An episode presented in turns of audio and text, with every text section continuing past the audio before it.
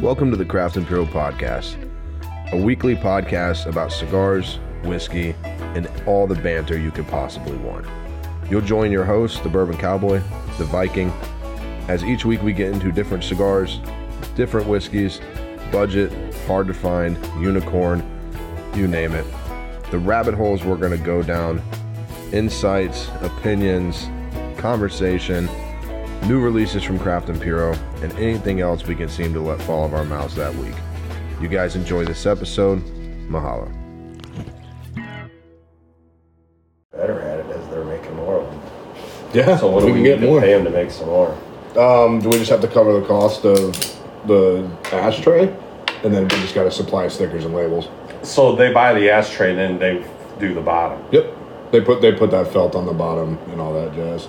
Cool. So, all right, what's up? What's up, Crafted Puro? Welcome back to the podcast. This is the Viking And I am the bourbon cowboy, as I just uncorked a bottle. Uncorked. Wasn't that what I said? Yeah, that is what you said. I'm trying to think if there is actually a podcast named Uncorked. I would bet. You would think, right? Like, that just kind of seems obvious, maybe. Yeah. possibly. I don't know.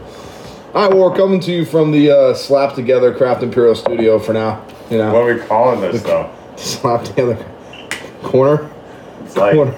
Kraft and Puro down under. I mean, down, Down in the under. back. It's like the down and under bunker, the Kraft Yeah. and Puro bunker. Because literally, we're safe down here. we are. Nothing can get us down here. Nothing Tornadoes, whatever. Yeah, Dogs nothing- might be an issue. They could chew through the door probably. Yeah, they probably. really got on it. Actually, yeah. You know what? I don't need history repeating itself. I'll be right back. they're they're wanting in here. They want to be on this show really bad, so They they're like attempted that whining and going crazy. But yeah, this is the this is our first uh, meeting here in the uh, the Craft Pure Bunker.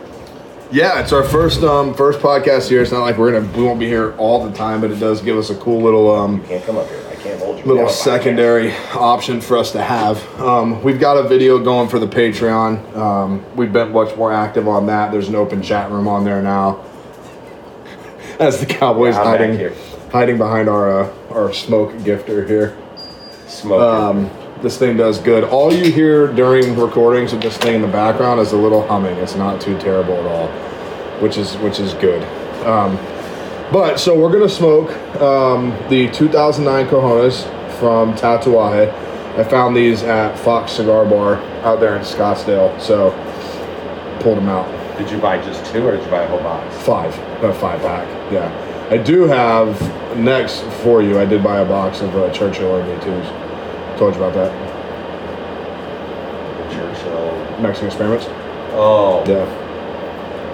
all right. So we'll see about those. So tell us what we're drinking because we did drink this last week. Not this, but this last week. Yeah, so the way it all worked out, coming out to um, the Vikings place, um, I stopped at um, Dogwood.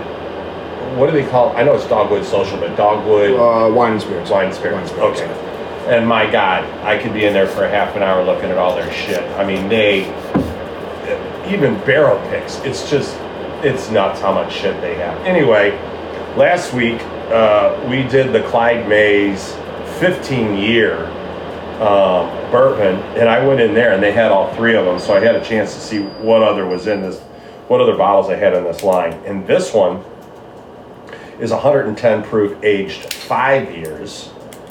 Um, and what it says on it is just Clyde May Special Reserve Straight uh, Whiskey Bourbon, 110 proof, and um, it's got like an old fa- It's red and gold. The labeling on it is really looks good.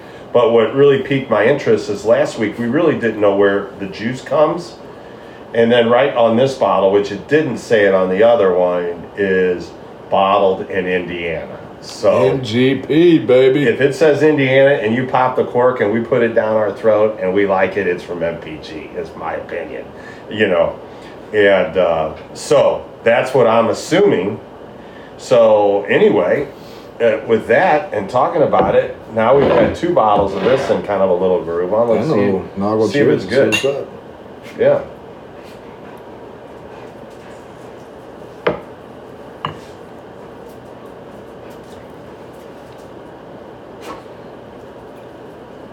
It's a little different. It is a little different.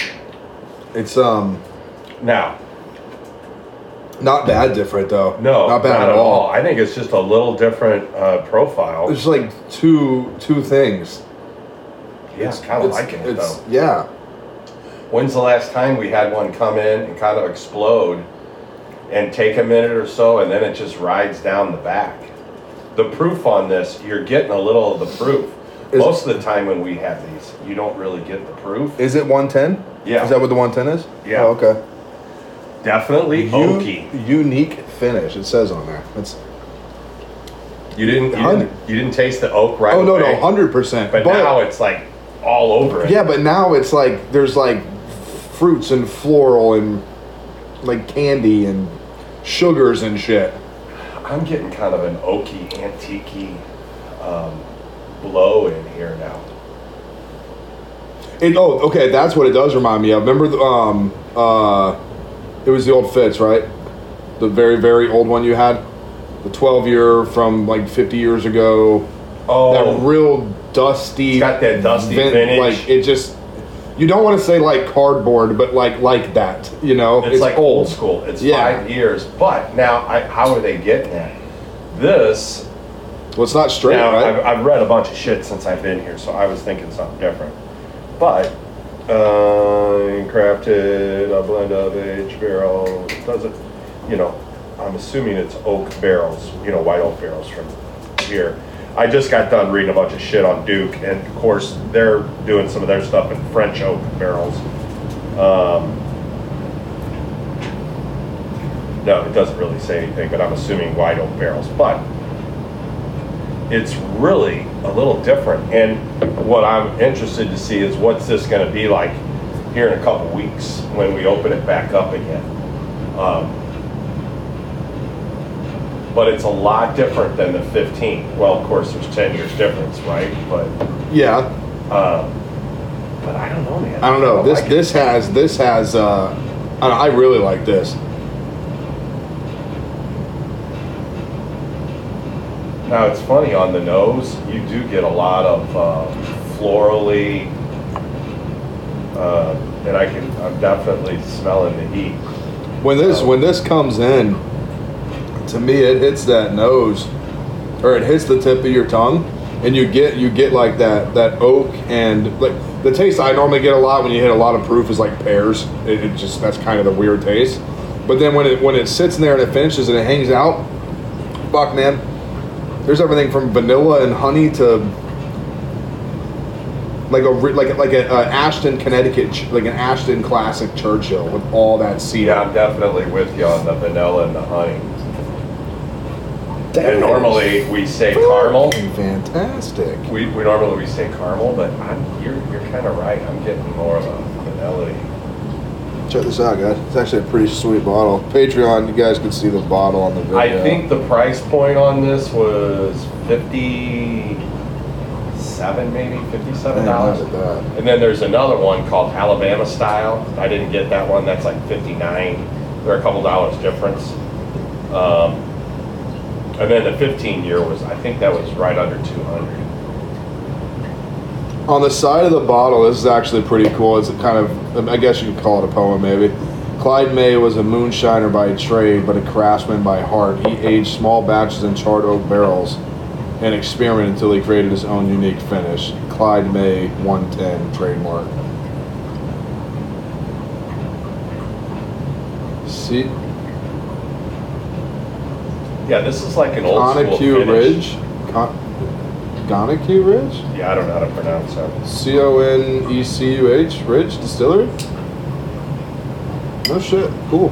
All right, so what we're smoking is the Cojonu 2009. Um, that's a Bellicoso size there um, from Tatuaje. Uh, I was talking with some of the guys at Fox. Um, I was actually trying to see if we couldn't get a couple more boxes of the Monster Mash. And uh, they had some Lancero samples and stuff like that. And then I saw they had these by the box. Um, I haven't smoked one of these in probably six, seven years. Uh, but one of the super unique things about it is next to the 2012 and until the 19. So like the 2012 is the most popular one, the Habano and the Sumatra. Like I think that's the one you have, the box Yeah. press. nine and 21 are the only two cojones to not be box pressed. And you remember 21 is that big or that strange 58 Bellicoso that took us a day to smoke. That there. This Sumatra. Habano. It's Habano. Six and a half by 52. Habano. I think there's a Habano, Sumatra, and then uh, Sumatra, Habano. I know for a fact there's Habano and Sumatra, but there might be a broadleaf. Oh, There might- that's the other one I there have, might is be. broadleaf. I probably did the Sumatra yesterday, is what I think. I, anyway. Well, you can't go wrong with this. Plus, what was that one I did yesterday? I cannot pronounce. Cabaguan. Cabaguan. Cabaguan. Where, now, you gave that to me, correct? Yes. I thought you did. Where did you get that? That actually came out of that red Tatuaje Toro pack. Mm. When we did the when we did the cigars over at AP with Mike, we did the Tatuaje pack. Oh, okay. That was the Cabaguan I had had. Now, did you get those online or where? No, those those are retailable. They had them at Lit. Uh, they've been reordered. They're just when they come in. Oh, okay. They're like, I think it's thirty-seven bucks for the Yeah, five Toros, five six Toros maybe.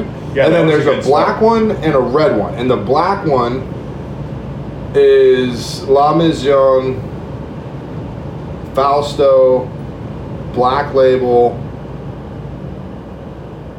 Mm, I think there's a, a a lot yeah in there, and something else. And then the red one is Cabaguan, Monopoly, then it goes in. Uh, yeah, you can see how it's changing colors. It's gonna kick the, the Oh, high rise on, pull everything in through here, and then pull it out. Pulls the smoke down like this, cleans everything up. Super easy. I'll just get one of those for the bathroom. Exactly. No, there's just no freaking way. I gotta have a little room. I, I couldn't even get that fridge in there in my bathroom. What do you mean? It's like Yeah. just be what's sitting on the toilet smoking. What are you doing in there, honey? Uh, just getting a smoke in. I'm taking a really long shit. I would rather just you know get in a freaking full you know Eskimo suit and smoke outside. Yeah. Do that. Speaking of Eskimos, dude, there's this show on Netflix. It's a movie. It's an hour and a half long. You got to watch. it. It's called 14 Peaks. 14, 14 peaks. peaks. So this guy Nims, um, he's a former Gurkha special Gurkha Special Forces guy from Nepal. Was in the British Navy or British Special Air Service, SAS, all that. Is that where the name Um, Gurkha? yes, it is. That's exactly where it comes from. So, uh, in, in Nepal, Gurkhas have been specialized forces for fuck since. Um, who's the guy that killed half the fucking world? So there's Gurkha Special Forces, and then there's Sherpas, who like Sherpas are mountain guides, Right, Mountaineers. Yeah. So in this, this former guy goes on a quest that he's going to conquer the 14 of the world's 8,000 peaks in seven months, I know I've seen it. and he does all of it. Oh, you've seen it? Yeah, The movie. okay. amazing. Oh my god. I loved it. I, the whole story was great, and then I get online. I want one of those badass hats. Nope. Sold out. Yep. Gone. Anything you want now online is sold out. It tripped me Yeah, out. there's some good cigars. That Remember when out. he wasn't going to be able to get to that final mountain in Yeah. China? right? And he fu- so look, I talk. We all talk a lot of shit about social media and the stupid people on it. That's insane, man. Like this guy, just because he wanted to climb this mountain for a promotionary cause, right? Like the money was going somewhere or whatever. People wrote the Chinese embassy, and the Chinese government let this man and his team come in and climb this Give him a little window. yeah, Go up. Good. You got like these three days. And then they get up. This is going to be easy, and like the, they get to like technical base camp one, like two thousand feet up, and then they hunker down in a fucking snowstorm for three hours. Yeah, that was a great, uh, dude. I'm just like, that's a whole new level. It's like rock stars, whole new level. Everything I've done in my life, I've gotten to a certain level, but there are just some guys that just can take it a couple more. Well, so I, you, of course crazy. we got done. And I was like, oh, there's no way that's all he did, right? So in December of 21, him and his team were the first ever people to summit K2 in the winter. Oh, well, didn't he do? He did that K2. after that. After that, this was 21. This was oh. three months ago. He did this. See, you know, I'm mistaking it too because I watched that one, and then I watched the other one about that newcomer that nobody knew about. That's NIMS. That's what I'm talking about. Oh, okay. Yeah, well, he did- he did the talking about the Sherpa peaks. guy who did it, and there's a movie with a, a, a famous Sherpa um, uh, guy who did all of them in seven months. I think we're getting them confused. No, it's the same movie, but he's not a Sherpa. He's with a bunch of Sherpas in his team. No, Nims. Yeah, it's called 14 Peaks. I watched it yesterday. And I'll show you the hat you wanted because I tried to find it too. Okay, well then there's another one where there's this young kid. He's like 18 years old, 19 years old, and he's hanging out in Oregon or somewhere up there by Yosemite, whatever. And they Yeah, free, that's him. they free Nirmal Purja. Oh, you're talking about the free climbers. the free climb. Oh, yeah, I have not seen that. This is the 14 Peaks guy. That was the dude Yeah. that. Yeah, yeah, Yeah. I've not seen the free climber one.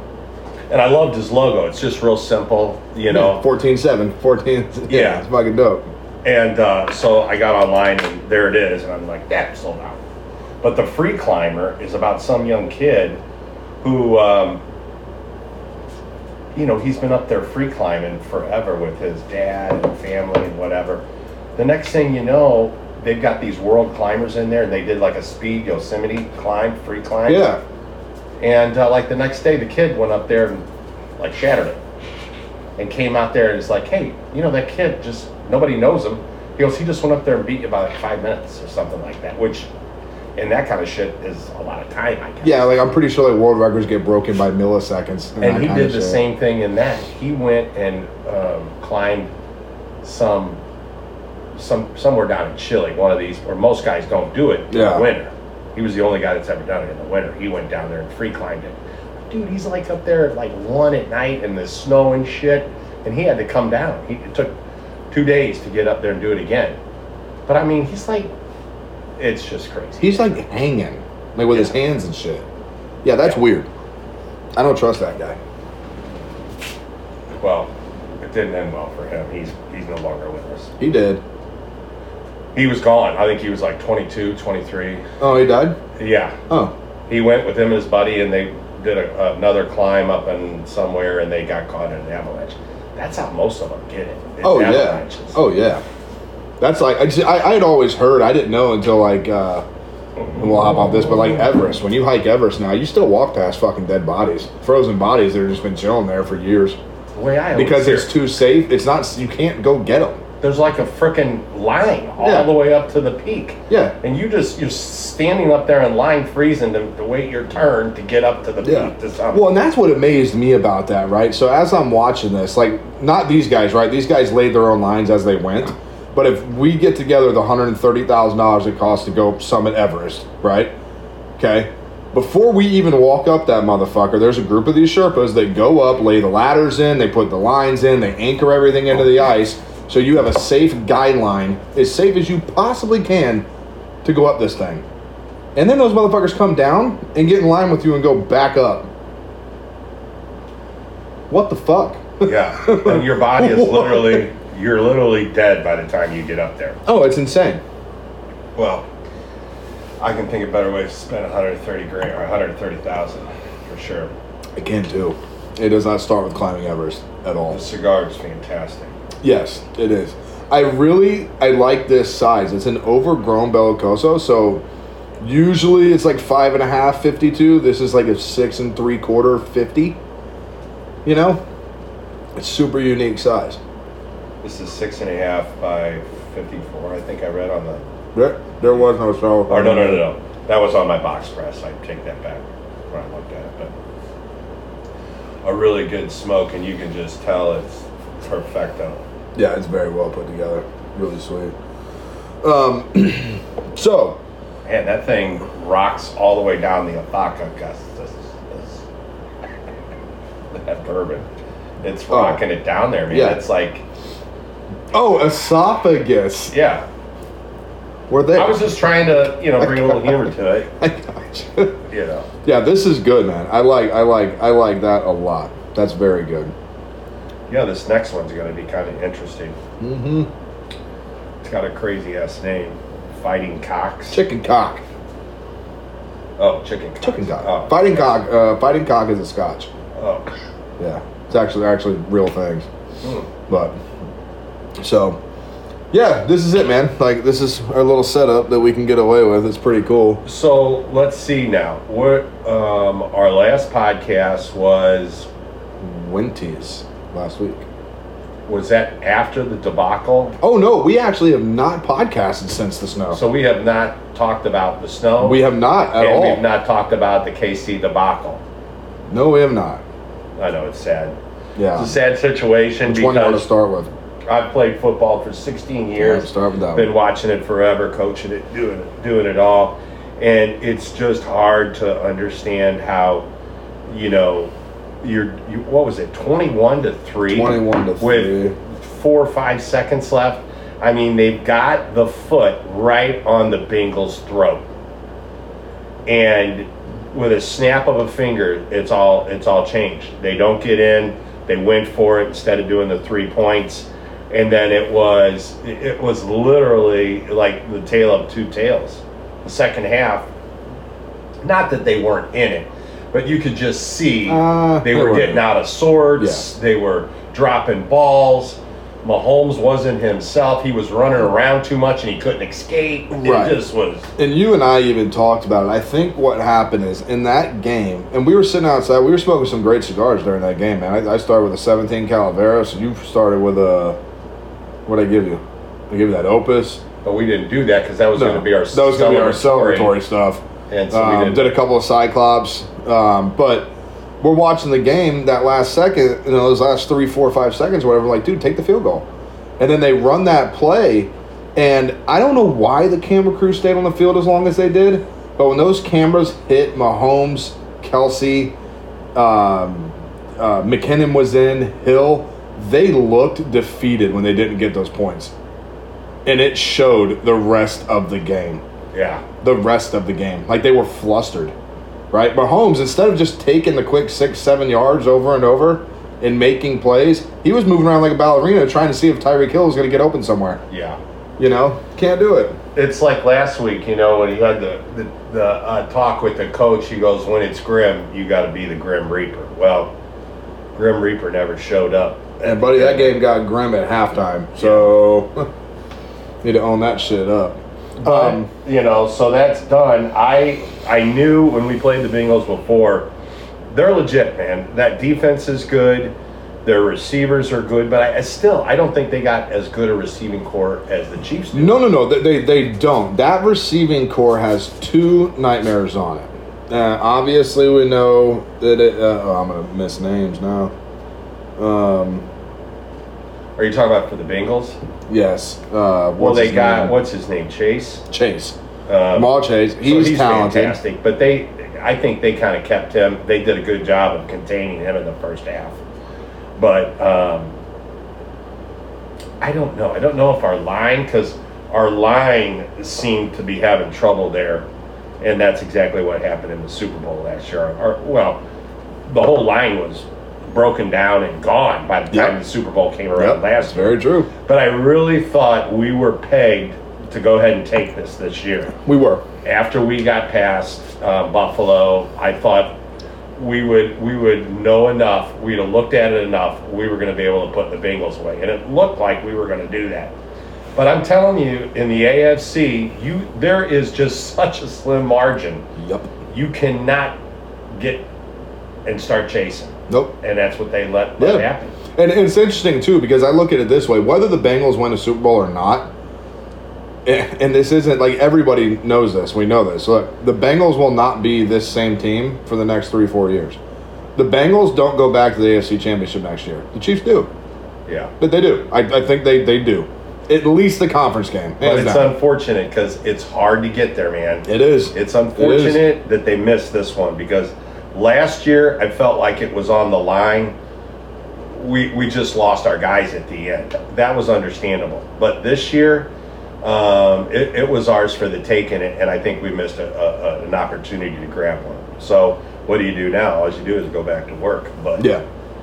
um, just get after it and, and just look go into next season and fix all the mistakes or at least fix half the mistakes you had this season you can't fix them all just fix the fix the controllable ones there's always going to be oopses you know But I think it's funny now. It's like, you know, Mahomes, where they're just talking him down. oh my god He's like Uh, is it time for the chiefs to move on is mahomes really going to be a goat he's out of Yeah. the brady conversation i'm Oh like bro he's God. got 16 more years Oh yeah, Okay, Yeah. and and look, nobody is ever going to do what Tom Brady did. The game is changing too much.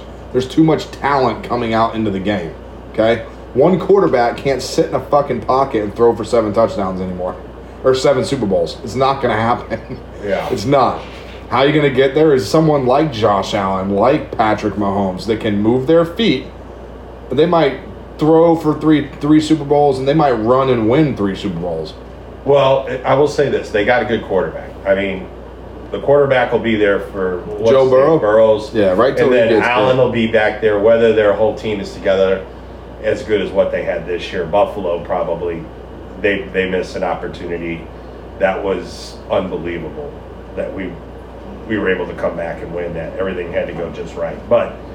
It, it, the AFC is still. I, I just think it's a tough, tough to, to go our route.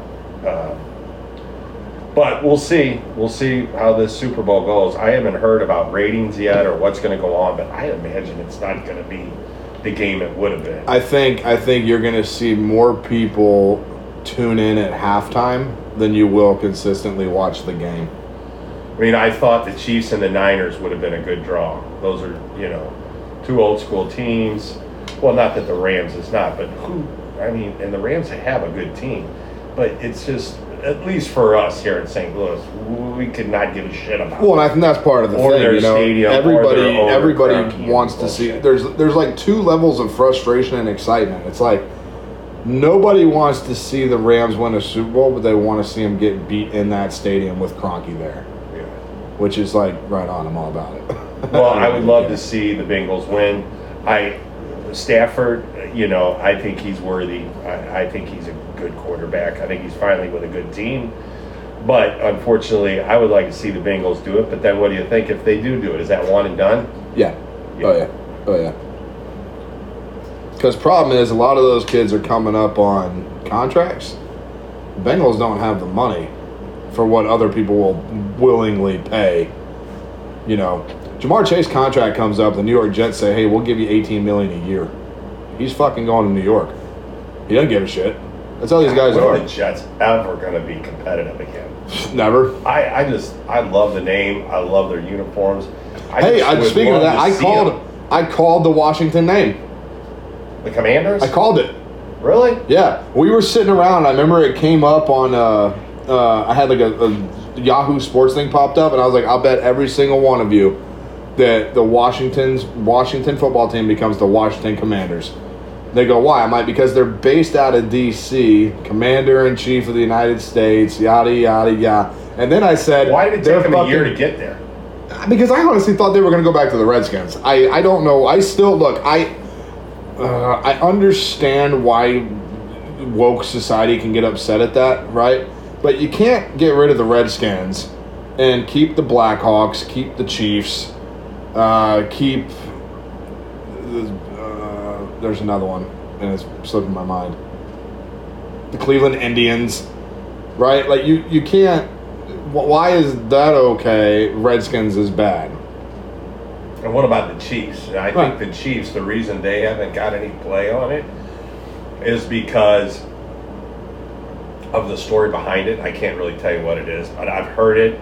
Well, and it I- has something, I don't know. It's It like could an also be- honorary thing. It like- could also be presentation too, because I just thought about that the Washington Redskins did have an Indian on their helmet. So Yeah, we've got an arrowhead. But I think the Chiefs name was brought around, and, and don't quote me because I'm probably wrong, but it Well, was it could. honoring native. Chiefs or something like that, and that's how that became. They're one of the oldest. I, I believe the Chiefs are one They of were the, the oldest. first Super Bowl against the Green Yeah. Bay Packers. Yeah, Super so they're Bowl one one. of the oldest teams. So I think they are. I think they're one of the. Are they one of the original? That's where it gets weird, right? Because you have like original NFL and U.S. U.S. United States football whatever teams, and then when you had the NFL come together, some of those teams came, and then a lot of those teams just became other shit. I think the other thing that's exciting, and I don't know if you know, I get bleeps on my phone, same as yours, but they're coming up with these new helmets for the 2000. Well, it'll be the 22-23 season, and um, I was just thumbing through all of these different looks that they're putting out for all the different teams, like Minnesota Vikings. actually has a Prince symbol on the helmet. and I'm like, uh, really? But I mean, I looked at some of them, and they were some of them were pretty doggone cool. Yeah. The Buccaneers actually go back to the white with the, the um, orange Buccaneer.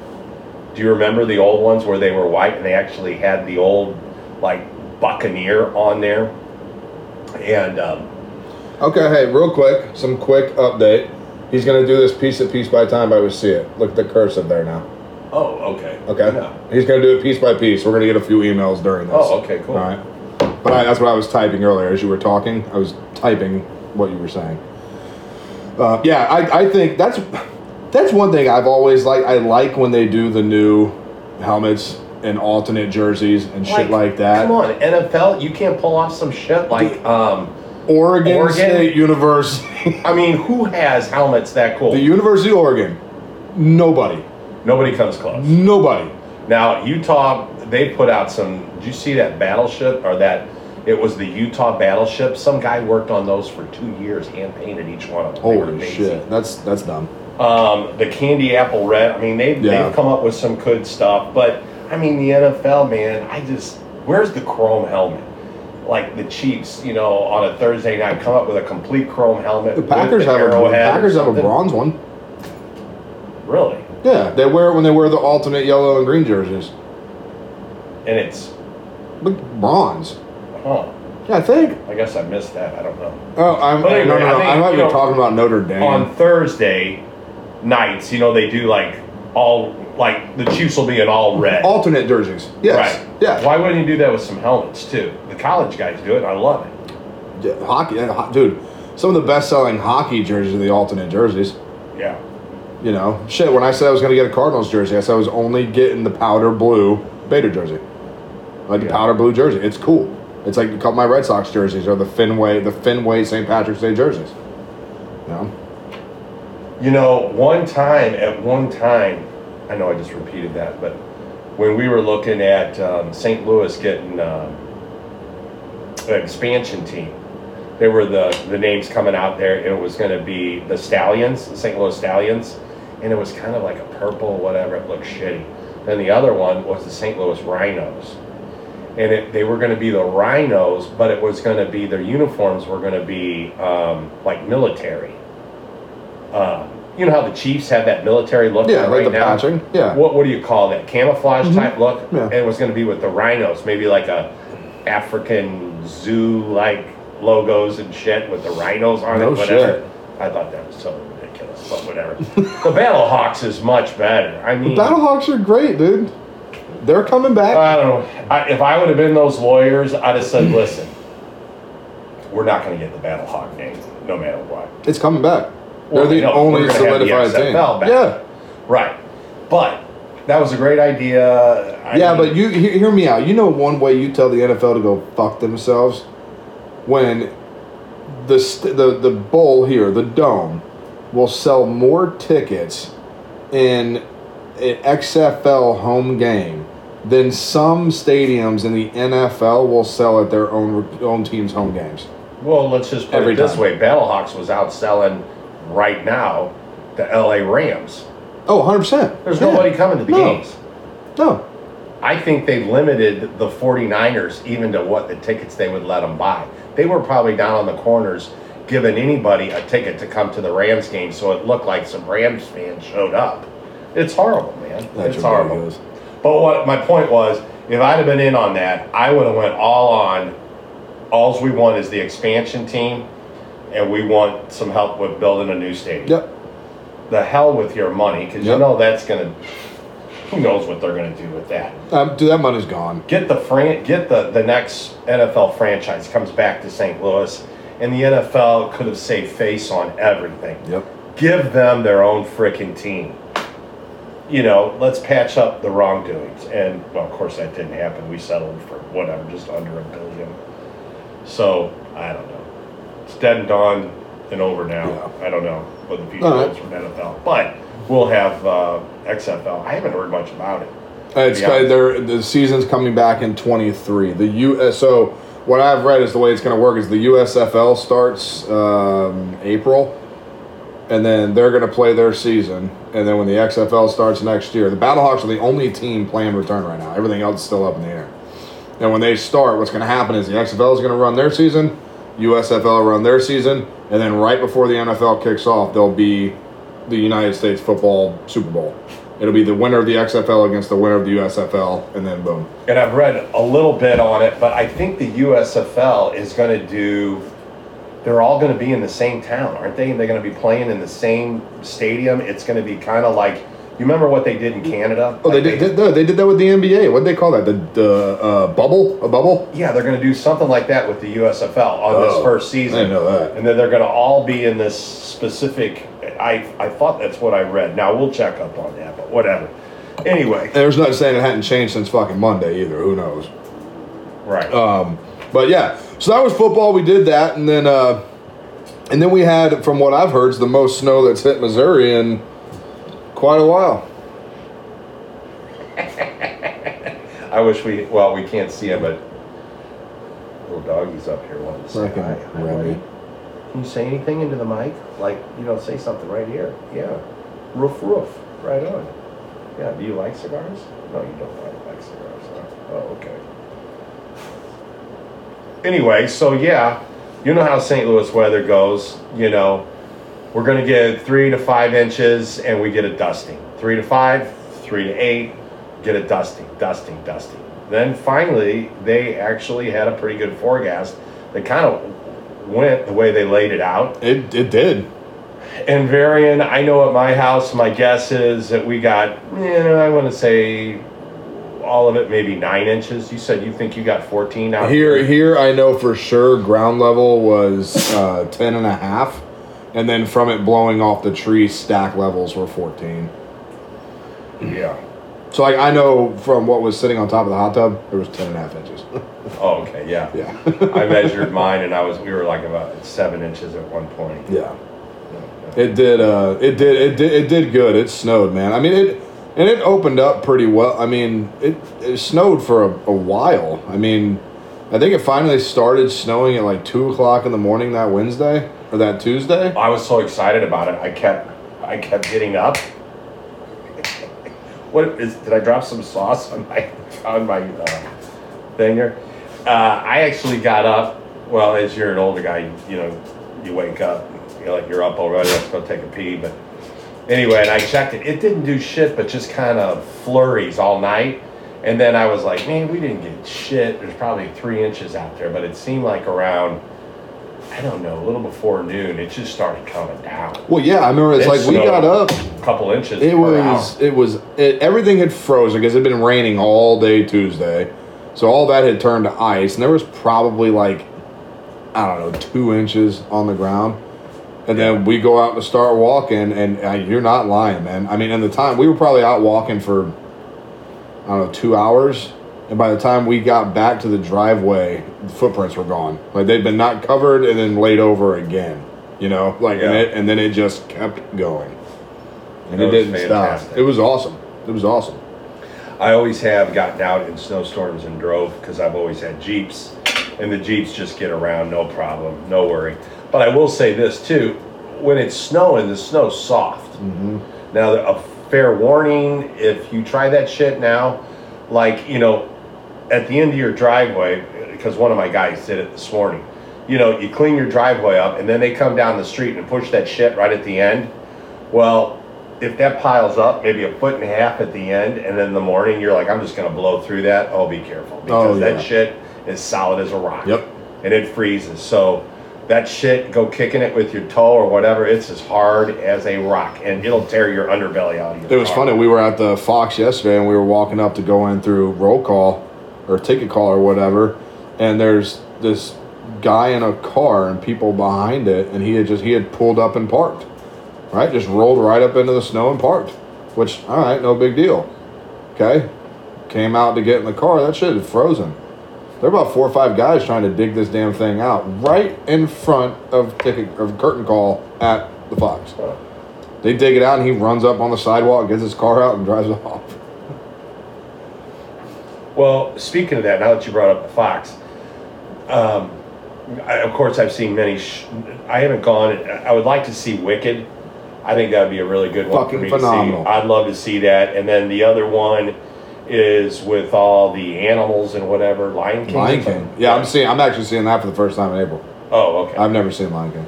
in April. You already, you already have tickets? Yeah. Okay. Maybe I'll get some tickets for that. Yeah. Go down there. So what's the deal? Now I've gone there, I've had cocktails in the lounge there, but they also have, you know, you can belong to the Fox Club. The Fox. Club. Yeah. Have you ever eaten at the Fox Club? I I have one time. I was when I- the company I worked for when I moved here. The owners had Fox Club tickets, and I got to go there and I saw a Christmas story. Um, I had drinks at the Fox Club. I was on the mezzanine. They served food in your seat, cocktails, the whole nine. It's not horrible. I was looking them up during the break at the show. It's like you you have to buy a minimum of six shows, and if you want if it's just the shows and you get the in in dining and seating, it's like twelve hundred a year. If you want Fox Club access with private parking, elevator, all that, it's like twenty one hundred a year. Now all of those That's are per sold ticket. out per ticket. Yeah. Yeah. No, no, you get three tickets. oh, okay. You get three tickets. Yeah, you get three So or for two 21, or you three can have tickets. the whole private gizmo. Yeah, all squared up. Oh. Yeah. Three Um, tickets. three tickets. Now, to eat there, you have to be a part of that. You can't not. Um, you can't. Uh, you can't just like make a reservation and go in. But they do next door. They did open this thing called uh, something lounge, and it's open until an hour, an hour before the show, an hour after the show. And if you have a ticket, you can actually watch the show on the on the TV screen. And there's a bar in there, and you can sit down. Is that as you walk in the front to the left? No, no, it's actually the building next to the front door. But then when you go in, that's the curtain call lounge in there. And that's just, you can walk in there and get drinks and sit down and, and yada, yada, yada. I don't, I don't know about food there or Well, anything I- that. there but- is. Once you go into the Fox, you can go left and go through a door, and then there's a whole full bar in there, and they've got. Uh, I don't know if they've got any screens in there, but they got drapes and the whole thing. And we've gone in there. We w- we went and saw the Rat Pack there last year, and that, that was really neat. All the Rat Pack guys came out and drank with everybody after the show. Oh, cool. Yeah. No, but I was those are- wondering about that. I've never gone to the Fox and had dinner in their special club or whatever. Well, it is. would be so cool because you can go to the show. Like, right, you got a matinee, right? Our show times are one on Sundays. That's our tickets. So you could go there, get done at the show, and then go out and spend the next three, four hours having dinner in that in that lounge. Well, I think If our you friends had a went ticket at for thirty. Their like dinner was at four thirty. Yeah, well, you could do then that they too. the show Because the second show is it. Because it was like one to. How long is the show? A couple hours. Uh, yeah, with the break, I think it's right at two hours.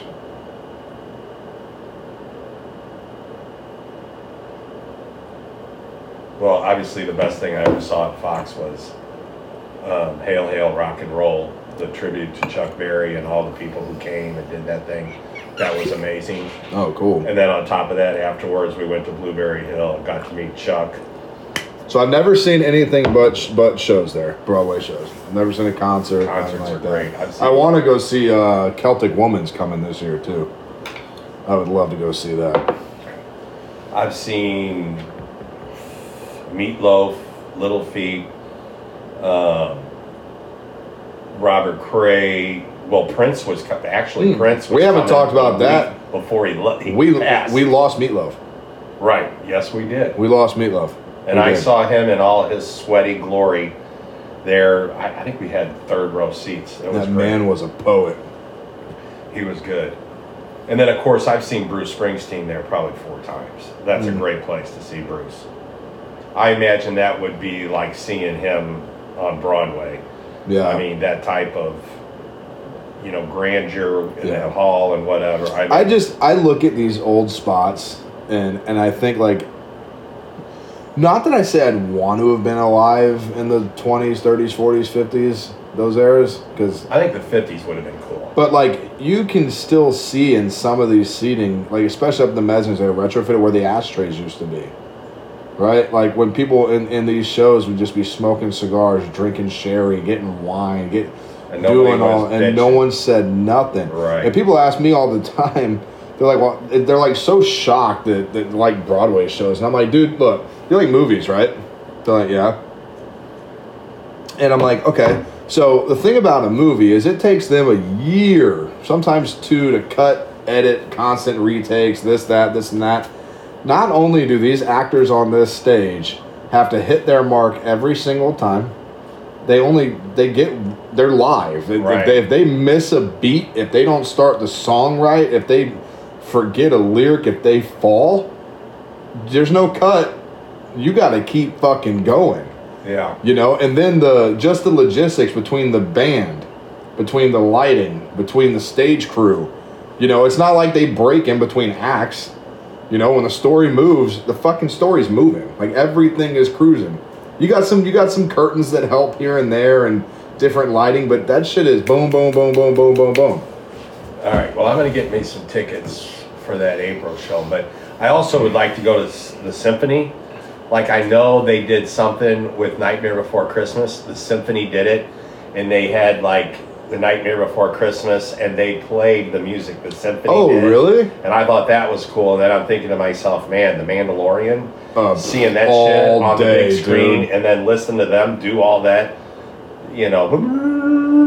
um you know what i do amazing. know we didn't go but i do remember it's been within the past couple years they did star wars Oh, they did. Yeah, they did. the St. Louis Symphony did Star Wars, and it was the same thing. I saw Trans Siberian Orchestra a few years ago. Yeah, I've seen them. They're good. I've At, also um, seen Mannheim Enterprise? Steamroller, I never, which that. is another like Siberian. The Mannheim Steamrollers are really good too.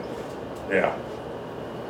Anyway, well, that's a that So- was a nice little roll. Of, yeah, that was cool. Now I'm gonna bring from it the back. NFL I to got some- Broadway, and then I got some notes. So I was talking. like, So I got a little live thing on the Patreon now, where everybody can just type and all that. Um, and we were joking. I had sent a picture of this, and I said I feel like I'm like the extra. I was like, so I, I'm like talking like this, and I have my phone. I'm like, the cowboy will be sitting right here. I'll be sitting right here, or vice versa, whenever. And I go, we're like the extras that get the little desk in Mad Men. Like we're down in the basement in the corner, and I'm like, you know, in those shows, you always see how like they have a good meeting or a bad meeting, and they walk in, everyone sits down, they loosen the tie, they pop the bottle, they pour, and the bottles are always in decanters. yeah, Okay.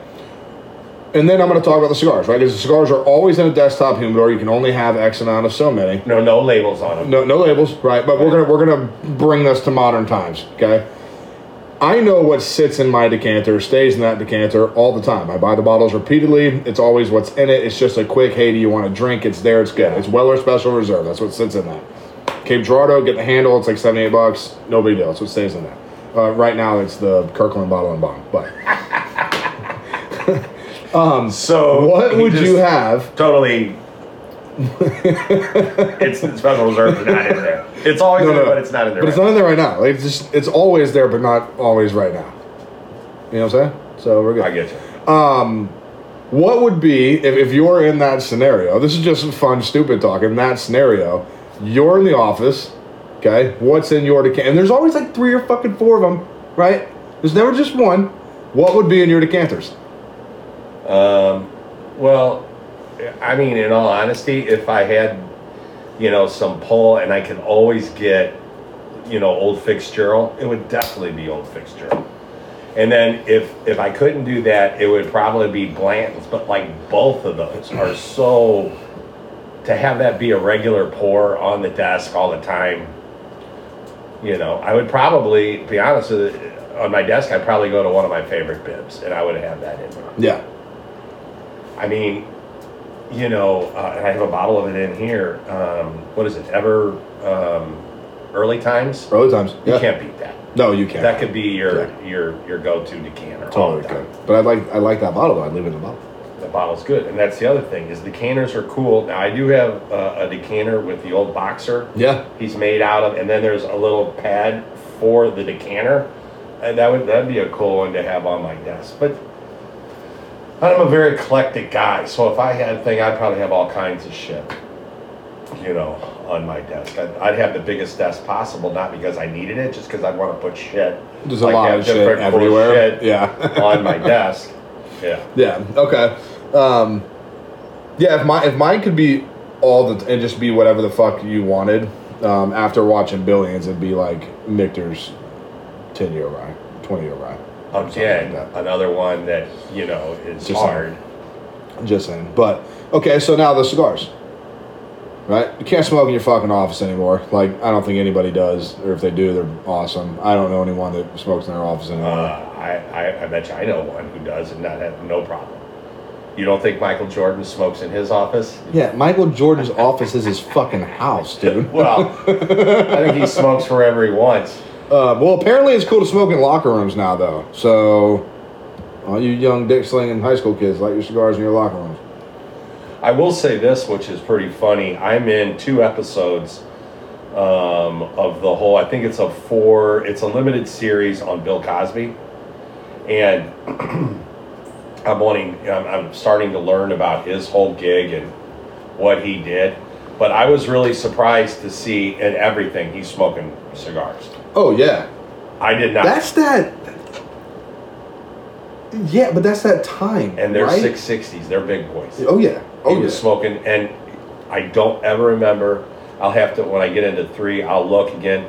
I don't remember seeing labels on them. He probably gets the cigars and no labels are allowed. Well, one- because he's always being shot. Yeah. So he doesn't want to pay. And one thing that I had read into is a lot of these guys, these actors that constantly smoked back then, right? So if you consistently smoke cigars in the 60s to the early 90s, just daily smoker, after the embargo, you know, American cigar shops started faltering away, right? And it wasn't until about 88, 90, 91, 92 into the boom that Nicaragua, the, the, the DR, Mexico started hitting the scene. So what you had was these guys with money would get a hold of these old factories that still did cigars here, and would just have them roll them cigars, right? So say you had a, you know, there was one big one on Manchester. There was a huge cigar roller um, in the state of Missouri up until like '78. Top manufacturer. It's, I'll show you the house sometime. It's a little house up there. It's in the National Register of Houses. Actually, really cool, really neat. Now I think it's like a bridal place, but whatever. And uh, these these these actors, these top these personnel, they would get a hold of these people and be like, "Hey, I'll pay you X. I need a thousand of them." So it's not so. It's both. Yes, with the bands, you know, probably probably a lot of those guys then were still smoking Cubans because they had so many of them. And when the embargo went into effect, last thing you want to do is be shaking hands with the president and putting the embargo in effect, and you got one in your mouth. Even though that's what JFK did, he bought up a bunch of fucking Cubans right before he put it in place. Um, but uh, so it's both that and it's they would find someone to just piece it together for them. You know. But what would you have on your desk in a humidor that you can smoke every day? Give them away. Well, now we do have our own cigars, so Mhm. you know they. So you know, I I would probably, you know, have the Cyclops. I mean, you just can't go wrong with that. And with the amount of people that are coming in and out, and you're giving those away, you know, I just think everybody, I just haven't had anybody get one and be disappointed. I mean, you know, um, but I have to think about that. If it wasn't the Cyclops, what other one? I, my bet would it would be. Uh, mm, boy, that's hard. That's hard. I got to tell you, it, the Las Calaveras, the uh, the twenty, the purple label, that's still now one of my. Still looking for another box of, of one of those because I, I really took to that. It was kind of slow going, but once I got on that cigar, I really liked that. Yeah, that good one's- fit for me. That one's interesting because when you first got into that, you weren't too too diced up. It took that. me about three Yeah. to get into it, and then, um, but I really like that one. I haven't smoked it in a while. I do have one, but but I don't know. That would be. I'd have to think about that one. Um, yeah.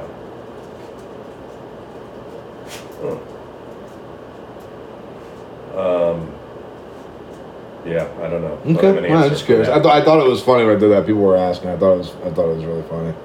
Um, we did have something. about that one. We did have something cool that came up. So Miguel from FFK stands does the skulls, the ashtray Yeah. for us. We podcasted with him out there at um, uh, St. Charles. We got. um, Yeah, he does the kind of the marble skull heads. yeah, Yeah. yeah. Um, he set up a discount code for Craft and Puro, so anybody can use Craft Puro fifteen to get fifteen percent off everything you buy now.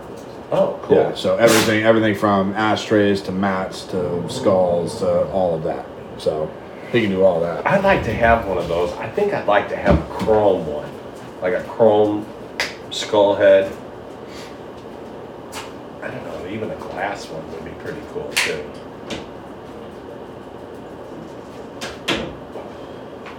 He does them. He does them in all kinds of. I might have to. We might have to ask him about that. Um, you know, it's funny on this the skullhead thing, and I don't know why I thought about it, but I always watch that Sunday morning on CBS, and they were talking about this guy. Uh, I, I want to say it's up on the East Coast. There's a park. It may be um, up, way up on the East Coast, where there's this glass blower, and he blows glass. You know, probably all kinds of different glass uh, products. But in this park or whatever, he came up with this idea. I mean, there's miles of trails and whatever. So they call them like um, um, these round balls. And they're different colors he puts in them, but mostly um, for this thing he does is he does like so many a year, and him and his compadres go out there and hide them on the trail. And it's a big deal out there now finding one of his globes. Oh, really? Like you'll be down the trail and they're hunting in the grass and they're looking in the trees, and then you look up on a branch and there's one of his signed globes, and it's, I think it's marketing genius. That's insane. And now he's got these people that they're super. They travel there to do the trails and look for a globe. One guy has got a box over the last like five years or whatever. He has found six of them Wow. but you're only allowed if you're out on the trail and you find one, one per person. So- if you find two, they ask you to put it back where you found it and just be respectful of the process of letting, you know, other people. There are people that have been hiking up there for years, never found one. and then they did this show with the guy and he went out and they found three in one day. The actual, the girl who was doing the, um, you know, the, the storyline, she actually found one. The colored ones are very hard to find. Um, and she found a colored one. Um, anyway, it was it was really a cool story, and I thought that was really a unique way, um, genius to promote his business and do what he did. That's really cool, actually. it's a super cool Yeah. idea. And it gets it gets everybody involved, and that's probably because that geocaching shit's gotten so popular. Have you ever heard about that? The geocache. Geocache. Yeah, so it's basically I don't know how it started, but it's all over. You download this app on your phone, and it'll show you where all these geocaches are, where you're located, and you walk up to them, and they're hidden by clues. And when you find them, you just pop it open, sign your name on it, you put it back, and you rehide it, and you update the clue. And it's dude, it's worldwide. There are people that travel the world hitting these geocaches Hmm. and set them all up. So this whole, but that's why I think something like that works. You know, you're doing all this meticulous art, and then you take it out there, and you're like, hey, there's some in the woods. Go find them. Everybody's looking for an adventure, man. I, I, I love it. I love that story. I love your story. I, yeah. But always, what was that one where some guy buried a million dollars worth of treasure, and people have been looking for it for years and whatever. And I think people that's called bullshit. Well, I thought some guy finally found it. Did they? I thought so. I don't know what the, you know what I'm saying. That thing's been going on for so long. The story's kind of died, but I, I don't remember. But some man put like a treasure, and he had like clues, and people have been looking for it. I think some guy finally He found buried it somewhere. Yeah. yeah, yeah. That's the same thing with like that DB Cooper and where his money went. Yeah. Yeah, I think that dude broke both his legs in a cave and burnt that cash to try and live, but whatever. Yeah. Well, that could be as well. Well, we are out of our first pour. Oh, yes, we are. Let me, uh, set this your. up. Uh, Yeah, so do you know anything about this? Oh, and by the way, how's the cigar, man? We haven't really touched on the cigar at all. It's fantastic because what's funny about it is, is I just did uh, a 2012 yesterday, and um, it was fantastic. But this is another level. But when you retrohale this, I'm probably, I still probably have five inches. I mean, we're pretty close. I'm a little further along, but Yeah, you maybe have. I am getting on the retrohale a lot of floral, Yeah. um, high-end notes. And what, it. what I really like about this Cojonu product is they're strong cigars. They, they are. They're they're, they're full full strength cigars, but they hit like what we tried to do with with the hooligan, that vintage strength. The body and, and the body on it, flavor and density is pretty medium, you know. But you can feel the cigar, like it's, But when it's you there. retrohale, and I just went to lunch with my wife, uh, J9, and we're eating some tacos. I'm always looking for the best tacos. Um, and there's a whole story about that. But as I'm eating this taco, I, I'm finding something displeasurable about it. So I give it the big retrohale. I'm like, man, I just retrohaled that taco. And my wife looked at me like I was out of my mind crazy. like, what, what do you mean you're retrohaling your food? I'm like, yeah, you've never done that? I don't even know what you're talking about. I'm like, well, we do it with bourbon and cigars and whatever. And it was all in the shell. I peeled a piece of the shell off and cracked it off. And I said, here, try that. And she was like, oh, yeah, wow, that's not, doesn't taste good at all. And um, I think it was bad grease or whatever. They don't change it enough. It doesn't stay fresh.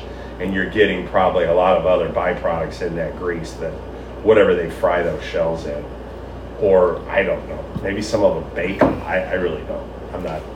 Yeah, I don't I don't know how they do shells, but they fry them. You got to think every other. Well, some are pre bought, right? No, sure. And then yeah. probably some they, they make. Yeah, but if they're fried, right? I mean, how many places that use fryers have multiple fryers for different things?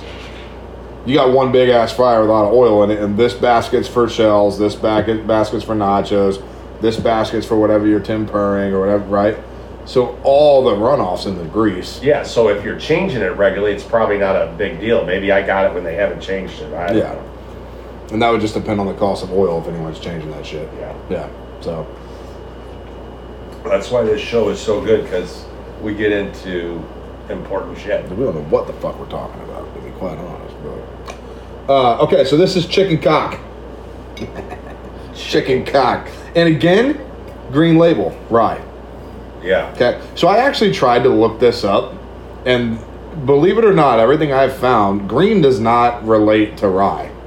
It's just kind of become this unwritten, not rule, but like this unwritten uh, locator for rye. Well, if it's unwritten, it's all over the rye. It's on fucking everything, dude. Yeah. Every single rye. The if it's not the prominent color, it's the highlight. And if it's the highlight, you can tell different, right? So take Old Fitz for example. The fucking bottle's got nice gold, cream, everything. It's all highlighted in green. Yeah. The red's inside the green. When you look at uh, the 12 year old Fitz, right? Uh, no, Old Fitz doesn't make sense. Those aren't ryes. No, but they do have a lot of their green labeling Yes. on the old Fitz. On the Old Fitz, yes, That's been but- a standard forever with old Fitz. That's not who I was trying to go after, and I just tagged that wrong. Look at me. Well, it's really Uh, funny because the other day I was in Royal, and they had a couple bottles of Kentucky Owl, and they were green label, and they were um, Kentucky Owls? Kentucky Owl. Well, yeah, what I'm getting at is this was green label, and it was a uh, St. Patrick's edition, Ah, okay, yeah. And it was all green. They'll always be that. and it was like two hundred dollars, and I'm like, yeah, good luck. I- Unless I tried that, and it blew me away. Not, not doing it. Uh, anyway, Um, Alright. But from what I read, it's just kind of become a like a uh, remember the Dewey Decimal System, right? It's just a color code. yeah. It's a, it's just it's a. I think enough companies use the green on rye that now if you throw, I mean, I old maybe that's where I got confused on what I was saying. I think Old Fitz with a prominent green coloring is the only, and you don't see that on the shelf regularly, so that, that shouldn't even matter. Anytime you see green on American whiskey, bourbon, whatever, chances are it's rye. Even even Jack Daniels, their single barrel rye they have out now, right? That's actually not half bad. The whole thing is still black, whatever. The RYE is in green. But not everybody goes that route. No. What do you mean? You know, there's a lot of ryes that don't do the. That's green true. That's why I said it's not 100%. It's right. not 100 well, Boo, boo rye, right? Boar rye or whatever. Mhm. Midwinter's Night Dram. But None of that. None of that, you know. There's a lot you can Sazerac, right? You can there's a lot you can say that on. Yeah. But 98% of them, you know, if there's 700 bottles of rye, 670 they got probably do green it for the stockers too, because they don't know about bourbon. Fucking true. and they're like, oh, okay, that, yeah, that's green. Then you know, probably put it in the green section, whatever. Um, so this chicken cock, This is uh, one you grabbed when you were on the Louisville trip. Yeah, so I got this at um, Justin's House of Bourbon. Uh, it's Kentucky Straight Rye Whiskey. Um, Chicken Cock was established in 1856 in Paris, Bourbon County, Kentucky. Um, uh, it was a stable Prohibition era speakeasy, including the world famous Cotton Club, known as the famous old brand. It died off after World War II, but is now returned to its right place. Blah, blah, blah, blah. Bottled by Grain and, Sp- and Grain and Barrel Spirits, Bardstown, Kentucky. Aged at least two years. Yeah, so this will be interesting. So what I like about the bottle, this is one of those old medicinal style bottles. yeah, with the kind of the rivets, the rivets in it, and then it's got the rooster in it. and there is another cock. There's the fighting cock. There's and fighting the cock, chicken cock, and then there's old grouse. yeah, but it's not a cock. It's a grouse. It's a grouse. Okay. Still, they fucking like that. Anyway, so I wanted to say before we got too long on this because we brought up Justin's House of Bourbon a couple times, and for if we didn't cover it, Justin's House of Bourbon was um, very unusual because they sell vintage bourbon, and nowhere else outside of Lexington and Louisville, they have two Justin Houses of Bourbon, and the guys there go out and find antique bourbon and purchase it, bring it into their shop, and resell it. Yeah. And I don't think there's anywhere else that's able to do that I right know. now. I know. There's one other location. It's in Washington D.C. that does vintage bourbon. So maybe they passed Jack, Ro- Jack. legislation. It's Jack Rose. Oh, oh, that's the one, the famous one. That's the one where you can go into the bar and they'll have a bottle of. Uh, uh, That's the one we had the Blantons. Yes, that I said from Jack Rose, was yeah. a barrel Yeah, pick barrel theirs or pick, something yeah. like that. Yeah. That's where you can go in there and you'll get a bottle. You'll get a pour of forty year Macallan from 1945. well, I could you see know, that yeah. in Washington if they Yeah. could all come together, they could pass something. Maybe, Yeah. maybe they got that. Or they passed. just fucking ignore Yeah. it. But that's a very unique place. If you ever get a chance to go to Louisville, if you go to Louisville, now Lexington's another hour, hour and a half out, uh, probably east Yeah. of downtown Louisville. But it's worth it because you can go and see some vintage stuff. They got a lot of stuff Well, on display, and, you can drink it. Yes, you can. And, and see, that's what I was going to say. What's actually really re- not. I don't want to say unique because Total Wine does it in big and like in, locally in, in Missouri or St. Louis, Wine and Cheese Place is very hot at it. Um, if it's open, like if they've had a tasting event or if they've had some of the bottles open, it, it doesn't matter if it's a twenty thousand dollar bottle. If it's open, they'll pour you a taste and you can try it, right? Like, oh, okay. Now, it's not enough of a pour that you're gonna sit there and have a drink and tell people you, but you're gonna taste it. You're gonna get a feel for it. It's something you want to get after. They do all that at Justin's House of Bourbon, you know, Well, and they've got Lexington- everything. I've never, so I've never been to Lexington. I'm just speaking Louis. Well, they have like six, nine, ten year old bibs that were like twelve dollars like nine, ten years ago, and now are like five, six hundred a bottle, and they have them in their um, bar area for you to purchase. They're probably 45 50 dollars a pour, and you can taste some of this stuff that was ten years ago that was bottom shelf, but is so good. You know, like what? You know, Rip Van Winkle and Pappy Winkle, those were fifty dollar bottles ten years ago. Dude, I, I still I told you this. I still remember I was leaving the beach. We stopped at a fucking like one of those touristy little like you know you could get cigarettes, alcohol, and you can get shirts that say I live here and the beach is my happy place. One of those those stores, or you can buy a beach chair and some bead necklaces or whatever. And I remember a three tier shelf. I've said this on here before. We were talking a three tier shelf of whiskey. On the top, Johnnie Walker Blue Label. Okay, 18 year Macallan. It's always been a staple. And then this one had 30 year. Okay, below that was the first I'd seen Buffalo Trace. Um, Joseph Magnus was there. Uh, um, Old Bardstown, and then below that was like Tito's, uh, New Amsterdam, and then these three bottles in a black, and then two other ones in red sleeves, red plush sleeves. Okay, I didn't know what the fuck Pappy Van Winkle was. Right? Those bottles were respectively 45, 78, and 110. Next to Tito's and New Amsterdam vodka. Mind readers. If you if you go, you know, people can tell the future. What the fuck? What you guys are here to see the future? Oh, you want to know Johnnie Walker shit? Blue, two seventy five, a bottle. Okay, Two hundred seventy-five. two hundred seventy five dollars. No, then then then two hundred seventy five dollars bottle. Uh, Eighteen year Macallan was sitting at one one fifteen. The thirty year was two hundred bucks, right? Wow. Yeah. Well, that's something to talk about too. You have to know this. So, Scotch, like aged Scotch whiskey in the United States, up until around like 2005, 6, 7, 12 year was da-da, da-da, it was a staple. And then people started bringing in the the 15s, the 18s, the 21s, 25, 30, etc. on the way up, right? You know, the additions of Macallan started in 2015. 14, sorry, 14 you know and those fucking bottles now are reaching 300 It's crazy. It's crazy. Like I said, I just went into Dogwood Wine and Spirits, what, whatever the name of it is, and I, I'm just You nailed it. That was blown away by how much. And, and I just focused on bourbon today. Walked in, and it's like I mean, literally, you could open a grocery store now and have nothing but whiskey.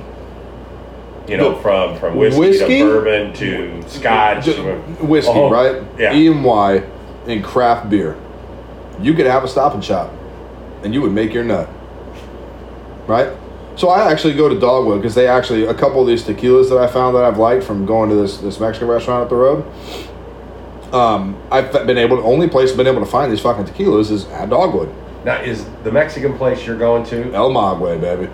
Oh, El Maguey. I've been to El Maguey, but there's another one right next to uh, Casey's. Party City Casey's. Yeah, Yeah. Malinche. So you've been to that place? I've not been there. Yeah, because that's my next Mexican Yeah. restaurant. to We, we should do that together. Maybe we'll do lunch Wednesday. Yeah. Yeah. Um, but uh, um, I've been able to find these tequilas there. And what I have kind of found out with so with vodka, right? You're always gonna have Tito's, Belvedere, New Amsterdam.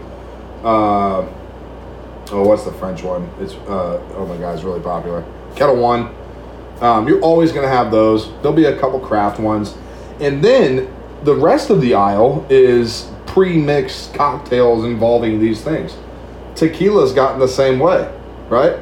So you'll find rows of different tequilas from your Blanco, to your Añejo, your extra aged stuff, your barrel aged stuff, etc., etc., etc. And then the rest of the aisle are these pre-mixed margarita setups, right? Because apparently the only people that want to drink tequila want margaritas, right? But then you go into the American whiskey, so Tennessee, Kentucky, bourbon, whole nine, and Scotch aisles. And it is from row to row.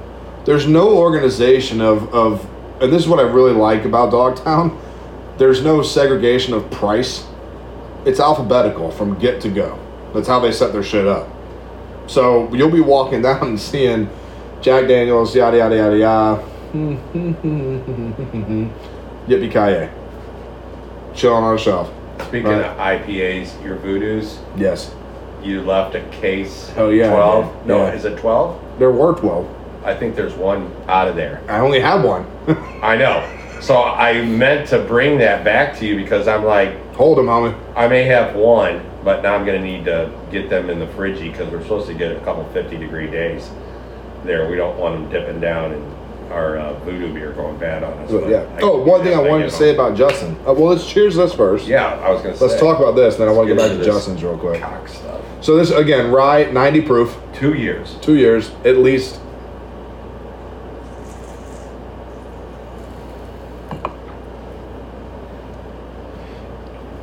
Wow. That's not bad for two years. Really sweet. It's kind of flat though, right? Like it's sweet, and then it's like baseline. It's one of those hanging around in your mouth sweetnesses.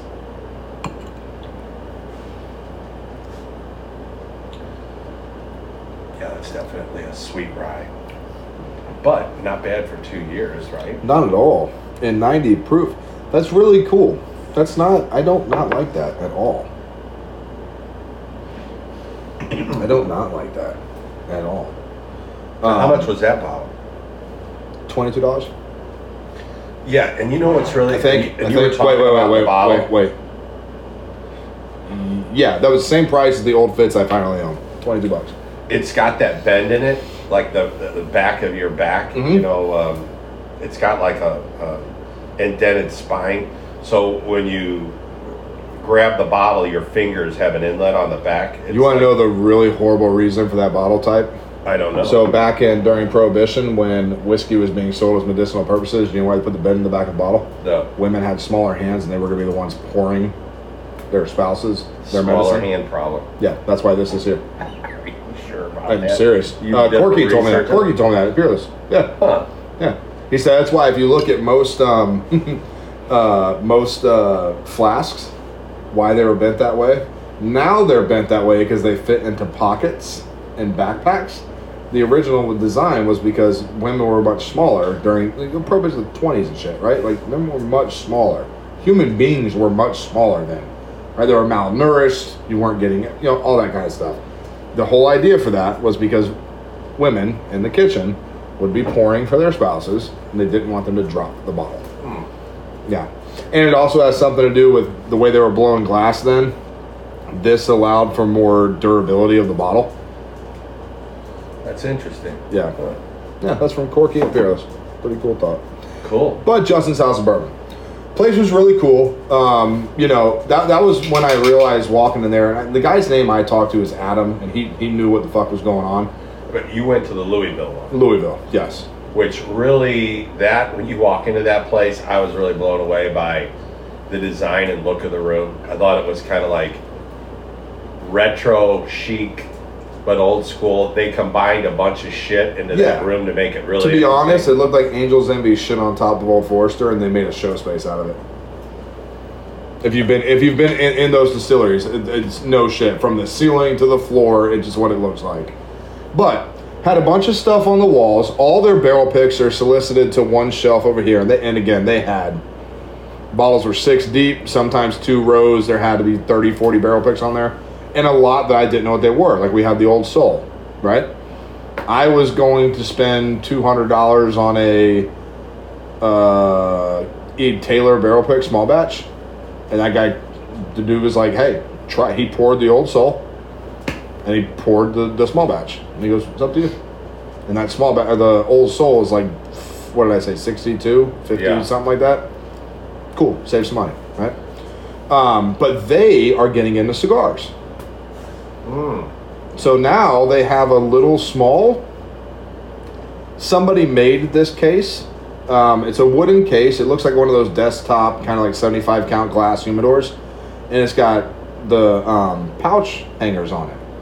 And inside of it, it was. Uh, it's not often that Wahine laughs when people talk cigars to me because she's not normally there. But I got hit with the cigar dude that walked up and was trying to tell me about how Alec Bradley and Perdomo was going to be the best cigar I'd ever smoked, and they were going to pair so well with these whiskeys and this and that. And uh, probably the biggest dick move since we've owned Craft Imperial, I handed him not only one but two of our cigars and the card and said, "Give me a call." And you got the call No, no, no call. well i think the only problem with that is not the quality of our cigars but No, no, no. For, forget all that. The point Yeah. I'm getting into is look, one of the, from what I understood being in Louisville, it's the top retail shop. Like there, there's not another retail shop like Justin's House of Bourbon. well As far as do you know that the well the hay the haymarket's Well, shut yeah, down now. but the, hay that guy went to jail. He was a very bad person. oh That's, geez, that has happened oh yeah, uh, Haymark's gone. oh Oh, it's gone. gone. I knew it was closed. No, I it's didn't gone. know it was all gone, and all done. completely gone. Oh. It, it's the shut down, gone, out. He bad person. Um, but apparently, that's one of like tourists. They were going to two places. You went to Justin's. You went to the Haymarket. Yeah, because they Right. were like within a block of each other. They were exactly within a block. If you Not even got a to block. Justin's, you walked through the stoplight. You saw the Chick Fil or the Popeyes.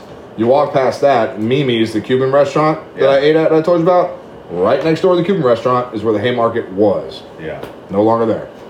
And uh, but that is the growth of tobacco. That's what I'm getting at, right? So you look at Total Wines. When Total Wines open, they put a humidor in. They put a, a good 120 square foot humidor, right? H- How big is this?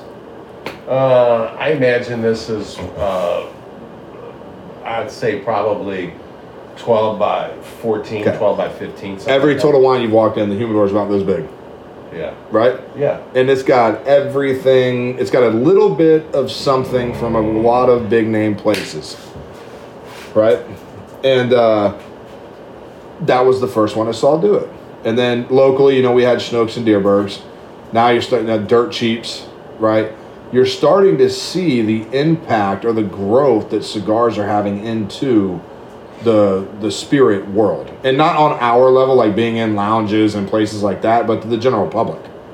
You know, so walking into Justin's, right, I didn't expect to. You know, the only place I could smoke a cigar in where I was in Kentucky is I went across the road to Riverside, or when I found that Cuban spot we ate up on top of Mimi's, right? Is what it is.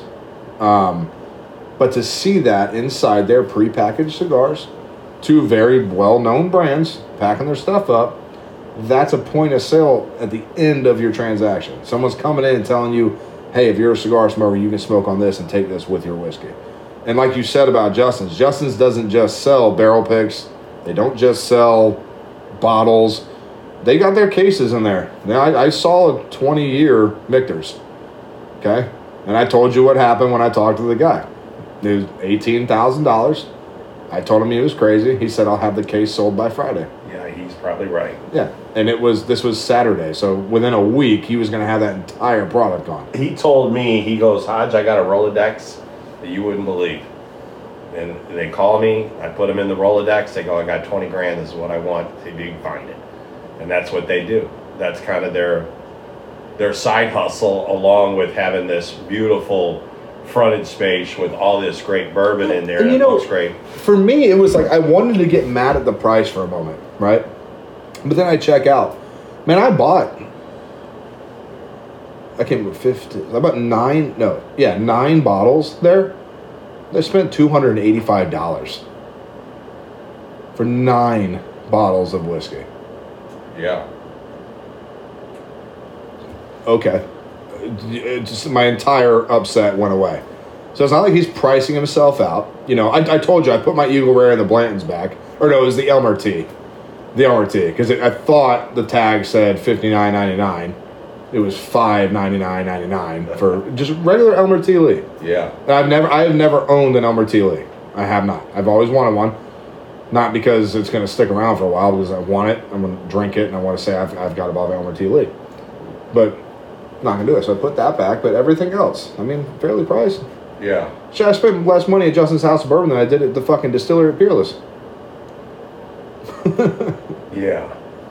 That's like Disneyland going down there and getting to see all that stuff. But yeah. Well, it's it's I have to say I'm really happy that I had an opportunity to spend at least four or five times at the Haymarket because they had some really unique stuff there. I mean, you had an opportunity. I mean, he had a back that I've never seen that much bourbon. And that sucks, right? Because It it's not that the business failed.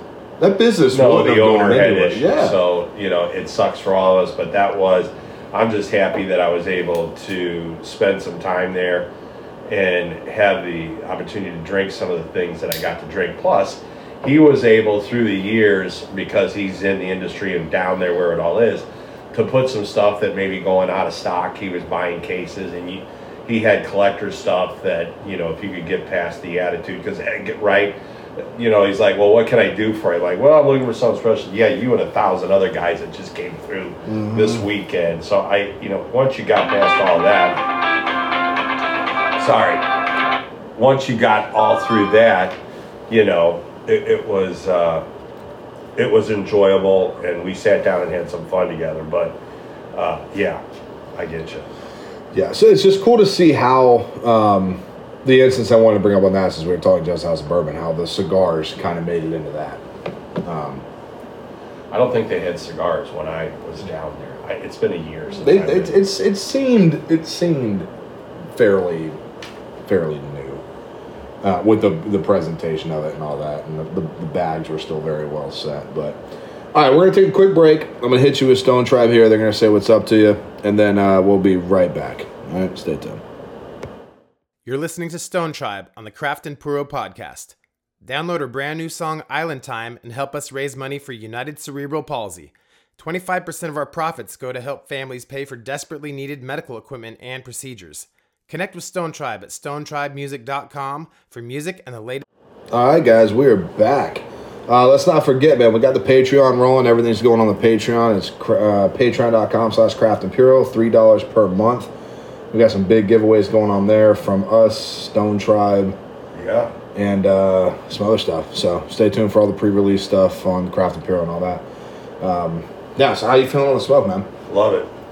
I love it. Um, I wish we had more of these. These are fantastic. Ooh, we got three more. I might buy more. So I was thinking, this is a little off, but you know, we've got our, I'm looking at our, our little plaque up there, one year anniversary, Craft and Puro. We need Yeah. to do another one for this, the two year. Yeah. And I was thinking about doing the same plaque, but me and you with the dog, with the Yeah, Libre with the Raider. in the mouth. Yeah, yeah. Uh, that'd be a fantastic two year shot. Oh, hell yeah. could get another one put up there. Do it again. two-year. Yeah, get one up there and then you keep And that, what's the name's dog? The dog's name? Raider. Raider. Yeah. That was a great. That's uh that's Tommy from uh, Modern Canine Solutions. That's his uh that's his, that's his personal service dog. Yeah. Well, he did us a service because that's a hell of a picture. Yeah, when I us uh, and him. When I first met Tommy, there was actually a picture. I had a cigar and Tommy put those big ski goggles on him. Yeah. And he held the cigar in his mouth, and I fell apart laughing. I was like, "That is so fucking cool." Yeah. I don't, I don't care what else he can do. I don't give a shit. that is so cool. I, there was one. Is he the same dog that was fly, flew in helicopters or whatever? I don't know. Maybe that was there was another dog with those goggles on or whatever. That may have been Raider. So now, uh, another thing we haven't even brought up. Guess what? The Olympics are on. They are, and I have not watched a single Have you fucking got second of into it. any of that? Nope, none. I mean, you know, the whole thing, uh, the the small blip that I have seen was, is that here this Beijing thing, and they did this spot the other day, and it's kind of political, is you know how the IOC is? Am I saying that right? The IOC. Oh, I What- see. The OSC. No, The Olympic- Olympic, Commission or whatever they're called. Oh, oh, I, oh, I, yeah. So they get up there and they talk about what the Olympics is all about and what that brings and all of this. And then here we are in Beijing and they're bringing all this stuff up about China and the genocide that's going on and whatever. And everybody's out there doing this. Oh, they this that. targeted China Oh, there's like, there's like, sl- or um, in Beijing. protesters. Yeah. Oh, someone's getting shot. and they're burning shit up and they're all this and whatever it's a lot going on over there and it's just a weird weird thing when you see just the small amount i've seen is they had like one of the top announcers for let's say nbc or cbs what he had to go protocol to get in and then it's like a mouse trap man they don't let you go anywhere and there's nothing there's like it's literally like being in a mouse maze where you go. There's police everywhere. You can't see any of beijing. They've got it like um, they put those drapes up on the fencing. It's like they bring you right out. You're tested like all day long in this shit. And you go into a venue there's nobody there. There's nobody watching this shit. Oh, it's wow. just the athletes are there. There's nobody else watching shit except the ones that have got credentials that got to come in Right. otherwise it's a fucking ghost town over there so it's like just like Beijing government approved media, yep right? Y- Yeah, And everything's then controlled. athletes. the athletes are in but that's about it But- well obviously the coaches the people that need to be Well, yeah, obviously the entourage for but athletes. your parents but- aren't there there's not spectators there's nothing going on No shit. It's a sad situation. There's a lot of things going on with these countries that's bad, but it's all it's all kind of bullshit in some ways too. Um, but the other thing about the Winter Olympics is they're saying in the next 15 years there's only going to be a few spots across the world that are even going to be able to host a Winter Olympics. Almost all the snow that's in Beijing is man-made. There, there's no snow there anymore. And because of the climate change or whatever's happening is changing and there's no snow. Yeah, but some of those same things, right? So some of those those um, sports or talents that are played have always been done in man-made constructed devices. right? Like that high jump fucking ski slope thing. You can't do but that I'm talking on about a hill. I'm talking about mountains of snow and in the mountains and there's snow. You're there, everything's naturally snowing. Like, you know, these guys are there. They're doing the, the casting from these places. It's snowing. Oh, this- okay. None of this is happening now. Oh yeah, all those ramps, those are all man-made, right? All that shit. Uh, but they were even talking about like the downhill. One of our gold medal, gold medal. I, I did. I did see the other day one of the She only made girls. through five flags and she's on her ass. Yeah, well, I know our one of our girls won the first gold medal doing down downhill something. Oh well, maybe that's new since Yeah. I watched it this morning. Yeah. But she caught an edge because for every snow type there is, is how they they groom their edges and their skis, and they're saying the inconsistency in the downhill is so from ice to this to that. Anyway, that's kind of some technical bullshit. But anyway, it just seems strange to me. I, I don't know, but you know, Winter Olympics wise, the one in um, Park City that I actually moved up there like the year after, that just seemed to be one of the last really all inclusive fans are there. Just everybody's there. It's snowing. It's I've, gorgeous. yeah, I've, I've never been to an Olympic thing. Yeah. Well, me neither. But I, be- well, I moved to an Olympic venue, right? Park City. Well, Park City's like Right. It's like the U.S. made spot for it's that. just crazy right? cool. So I'm sure there'll be more at Park City. There'll be another one for sure now with limited. But even Park City, down the future, less and less snow every year. We'll have to see how that all pans out. But anyway, So in into into cigars a little bit. We got a little more time here before we cut this thing out. Uh, again, you guys can catch all the live video on the Patreon. Uh, we record the podcasts. Uh, these go up for the Patreon stuff. I think we're gonna do this at least two episodes a month now, something like that. But um, in cigars, uh, there's gonna be a lot of lot of unique stuff that's coming this year. But uh, some questions that were asked when you walk into a humidor, what are you looking for? I mean, personally, Yeah, Oh. you, you, like you've never been into before. Not a, not a humidor you know that you frequent, right? That you step into. Like, what do you, what do you look for when you walk into a humidor? Well, if there's a humidor, and, and I've been in many different ones that are all, I mean, like, especially some of the ones down in, like, I've been into a lot of humidors in, Nap- in uh, Naples, Florida. Um, they're all a little different. Um, but the ones that, like here in St. Louis, you know, you, you, the construction is, you know, a square kind of humidor, and you're looking all around to see what they have. I usually just kind of walk around and see kind of what they're putting out. A lot of it is probably to do with their clientele, Right. And especially with the size. You know, everything from Montrese to the size of that humidor to going to John's Pipe or the Hill or Grand Cru. There's all different sizes depending on kind of their clientele, but. I just try to walk the whole thing and see the variety and see what they have in there and see if they have the stuff that I recognize and then stuff that I don't.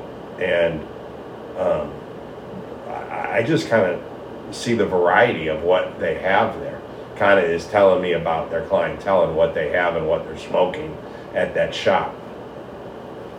Right? I mean, because, you know, when you go to Kansas City and you see um, Lucachera, La Cuchara. Lacachero. Mhm.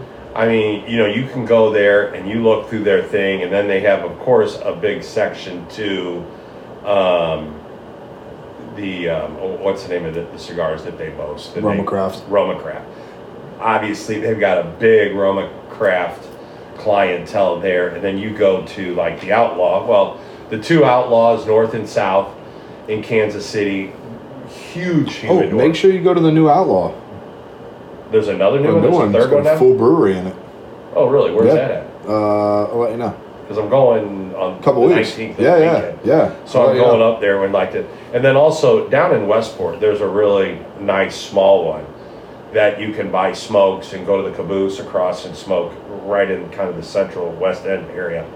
Um, but such a wide variety of what they have and what's available, and then you know, is the humidor, um, what specialties do they have? Like, you know, they're a TAA, am I saying that correctly?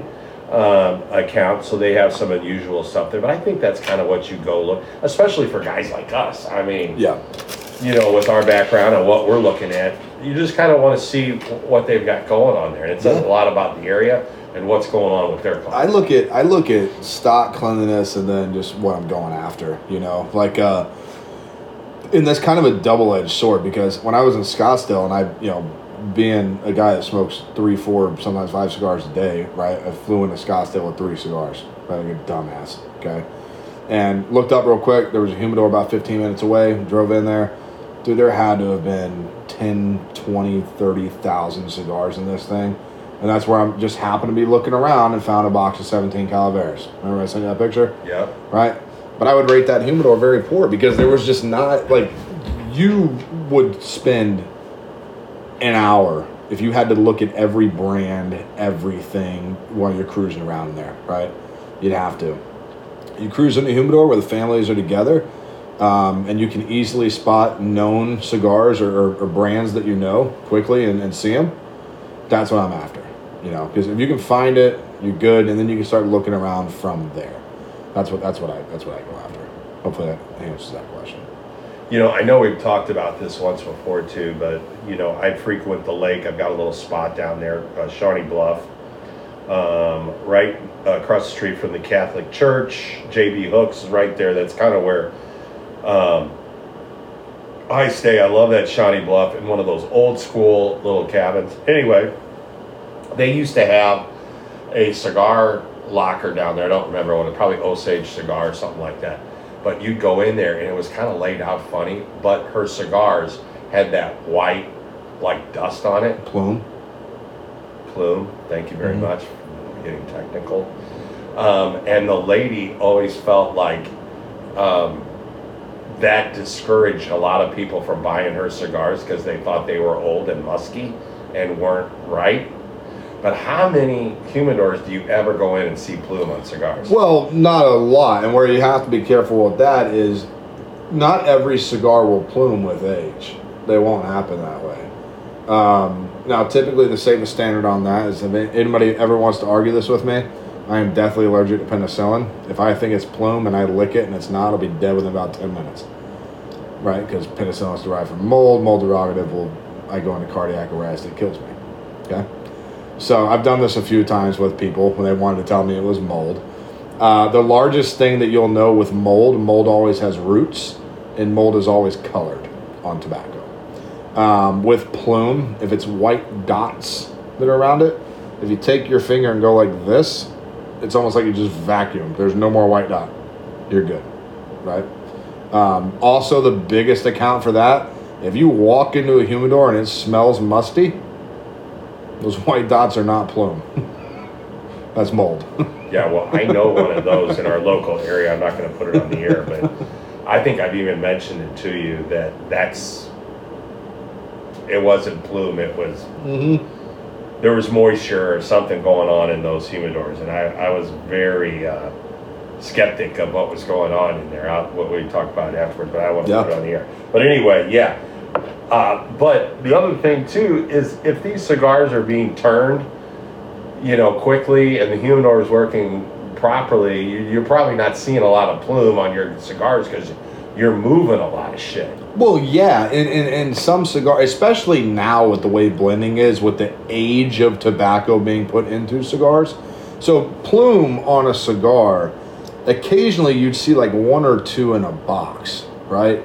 That you'd grab and it's just crystal as can be. And you're like, oh shit.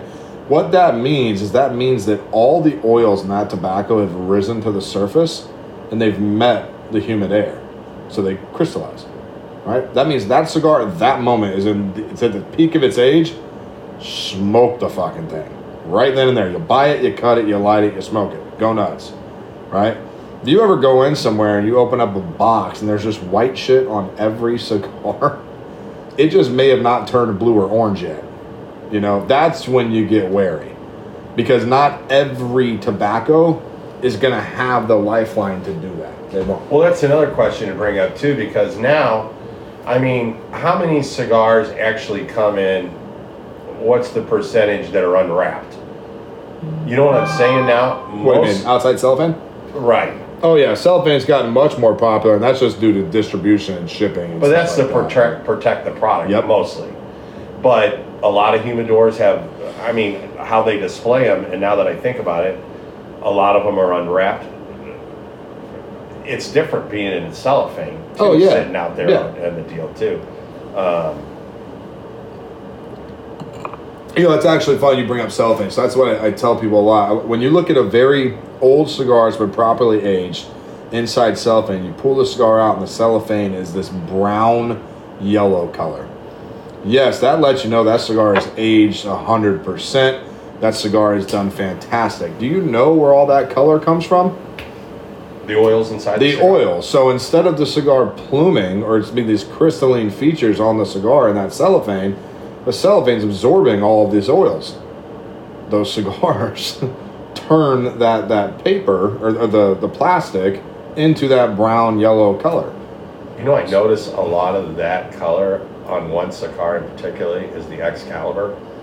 Um, Hoyo de Monterrey, yeah, the Cameroons. yeah. Well, I don't know if it's the Cameroon, but it's the Excalibur. I notice a lot of those. Um, I've seen them where the wrappers are yellow because. I mean, how many times have we ever smoked an Excalibur? That used to be one of my go-tos early on in my cigar career. What do you keep looking at? The smoke detector. Oh, smoke detector. Yeah, Oh, it doesn't pick up cigar smoke. I'm not worried about. Oh, okay. Anyway, I've just noticed it with that particular brand. I don't know why that would be any different. Maybe because nobody's smoking them and they've been staying there quite a while. Uh, it could be. I always thought that was a great cigar in my early years. Um, I haven't had one here of late. But um, anyway, get back to this um, chicken cock. This is really, for two years, it's a nice little sweet rye.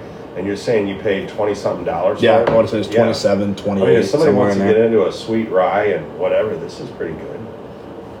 Yeah, it's it's it's not bad at all.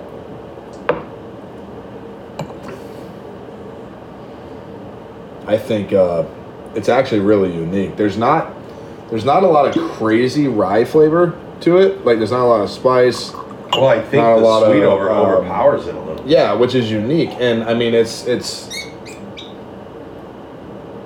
it's 100 percent rye.